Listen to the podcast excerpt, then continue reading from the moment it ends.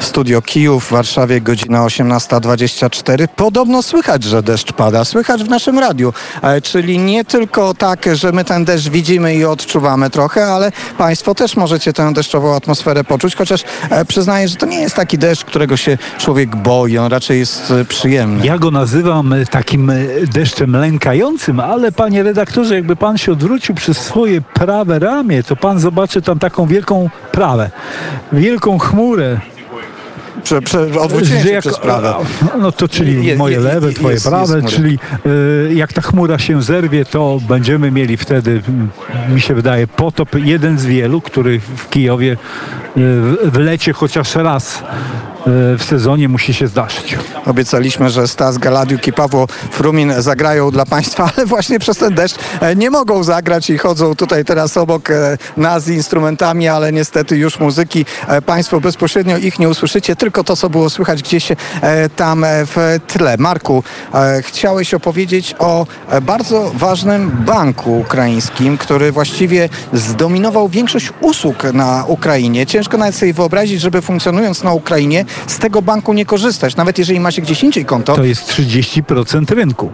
Co to za To bank? jest 30% rynku. Mowa o prywatbanku który, jak wiemy, pod koniec e, 2018 roku został e, sprywatyzowany całkowicie, miał problemy ogromne z kapitałem, został dokapitalizowany przez państwo ukraińskie, a potem został e, tak naprawdę mm, przejęty przez Skarb Państwa Ukrainy, tylko i wyłącznie dlatego, żeby nie doszło do krachu finansowego na całej Ukrainie, ale to nie koniec, bo w tle mamy e, niedawno e, szef e, Narodowego Banku Ukrainy, pan Kyrył Szewczenko, powiedział, że prawdopodobnie Prywatbank będzie znowu prywatyzowany.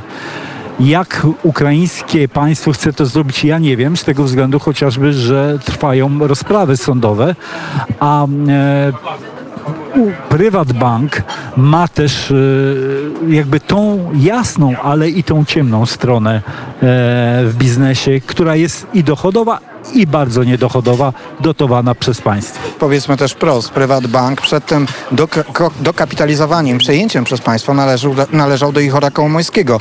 A i to. Igor Kołomojski e, w pewien sposób stracił bank, z drugiej strony uratował się e, dzięki temu, że państwo przejęło ten bank przed konsekwencjami niewypłacalności wobec swoich e, klientów, a później na fali wygranej Sługi Narodu i powrotu i przyjścia do władzy Włodymyra Załęskiego, którego przecież był jednym ze sponsorów jego ekipy, e, Kołomojski Prywatbank e, postanowił e, odzyskać. Do tej pory Je- mu się nie za bardzo to udawało. Więcej tego, wygrał sprawę sądową, która e, w sądzie ukraińskim, która e, kasowała tak naprawdę nacjonalizację banku, ale zgodę musi wydać jeszcze Narodowy Bank Ukrainy. I Bank Narodowy Ukrainy tej zgody Igorowi Kołomojskiemu nie wydał, więc sprawy sądowe ciągną się dalej. I w tym momencie, nie wiem czy y, szef, prezes Narodowego Banku Ukraińskiego chciał zaistnieć w przestrzeni medialnej Ukrainy, bo szczerze mówiąc, no niefortunna to jest trochę wypowiedź wtedy, kiedy trwają sprawy sądowe o własność nad bankiem, a my mówimy, że będziemy go sprzedawać. Opowiadałeś ostatnio, gdzie Ukraińcy spędzają wakacje. Mówiłeś o tych kierunkach wyjazdowych, o tym, że popularna jest Polska, e, że Ukraińcy jeżdżą do Egiptu, jeżdżą do Turcji. Ciekawy jestem, gdzie jeździ Igor Kołomojski, bo z tego co pamiętam, ma zakaz wyjazdu do Stanów Zjednoczonych. E, Izrael chyba Ale, też ma, się ale ma pobył. paszport Izraela, więc do swojej ojczyzny może przyjechać w każdym A właśnie nie jestem pewien, on stamtąd w każdym- wyjechał. Na pewno też musiał wyjechać Wyjechał, ale nie ma, nie ma problemu. Y, Szwajcarzy mu powiedzieli mm, delikatnie, mm, słuchaj, kończymy już znajomość, musisz się zabrać ze Szwajcarii. Y, On też to zrobił. Ze Szwajcarami nikt nie chce mieć na pieńku, więc y, lepiej się pożegnać.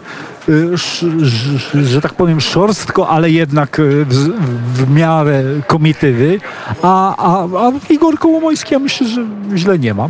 Ma gdzie jeździć. Sporo biznesmenów z Ukrainy czy funkcjonujących na rynku ukraińskim jakoś ciągnie do tej Szwajcarii.